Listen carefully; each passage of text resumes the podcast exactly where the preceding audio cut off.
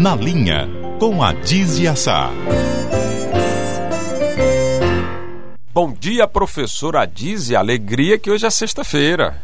Bom dia, ouvinte. Bom dia, companheiro do estúdio. Bom dia, Luiz. Luiz, você sempre se entrega na sexta-feira. Não tô me entregando, não, Adísia. É porque eu tô alegre. Hoje é sexta. E aí? Mas toda vida que é sexta-feira, tu fica nessa euforia. Eu, quero, eu não quero é que aquele ouvinte... Tem um ouvinte aqui que tô, é chato que sai no pobre. Luiz, você só fica alegre na sexta. Ele se zanga é, que eu fico alegre. Que chama atenção do ouvinte. Não, não. Tem isso. Eu sou alegre todo dia, mas na sexta eu fico mais. Hum, você não tá tem. alegre hoje, não, que é sexta? Para mim, eu estou de folga, eu estou aposentada, de maneira que todo, pra, todo dia para mim é sexta-feira.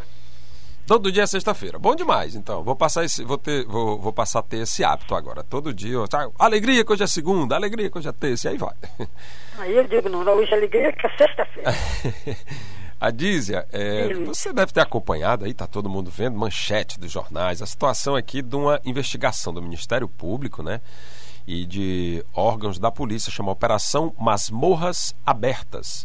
Controladoria Geral de Disciplina, né, do, da Secretaria de Segurança, e o Ministério Público descobriram aí diretores de presídios, agentes prisionais, facilitando a vida das facções criminosas dentro dos presídios, negociando entrada de celular, entrada de arma, transferência de preso, correndo dinheiro aí. Que coisa feia, né? Correndo dinheiro, né? Coisa feia. Dos agentes públicos, que deles se esperam, né? Se espera é. correção ética, se espera É, um comportamento diferenciado, né? Já estão tratando com facções criminosas e vão se meter Luiz, com o crime, né, Adísia? É, Luiz, é, é dinheiro muito, viu? É verdade. Os bandidos, os marginais têm dinheiro, sabem tirar dinheiro do, do, da população e para pagar esse povo.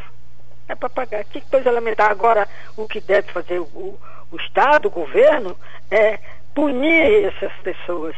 E, e jornalista corajoso que, que é o cumpridor do seu dever, denunciar o nome dessas pessoas, porque fica tudo generalizado, mas ficamos duvidando até das pessoas que são corretas, que são profissionais.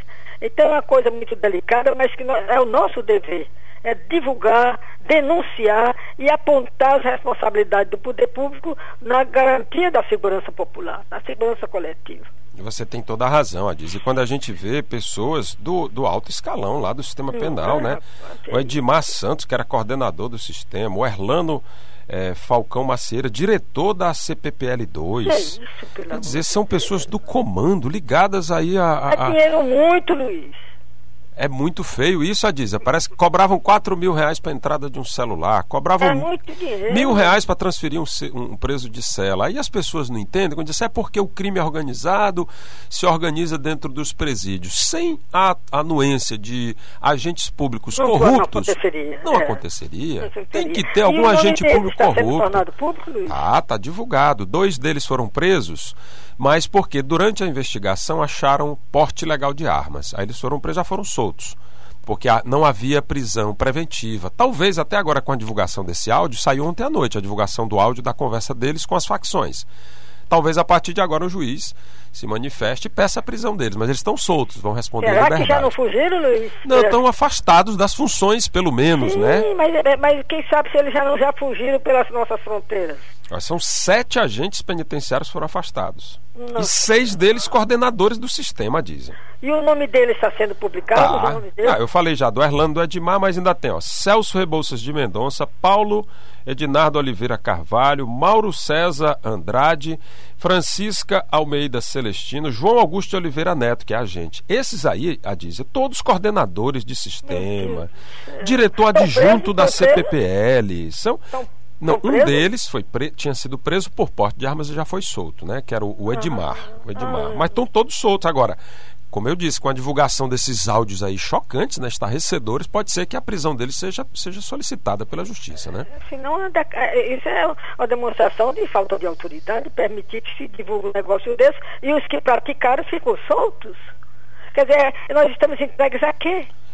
Enquanto esses, agentes, honestos, enquanto esses agentes corruptos enchem o bolso de dinheiro, é por isso que as facções estão matando, roubando, Entendo. sequestrando, fazendo todo tipo de presepada. Tem a proteção, tem a segurança deles, claro. né? É por isso que a gente não tem segurança, exatamente por conta de, do papel desses agentes corruptos. Como você diz, que a lei chegue para eles também, que eles paguem pelos crimes que cometeram. Não tem né? dúvida. Agora, a imprensa tem o dever, a obrigação sua, nossa, divulgar o nome dessas pessoas.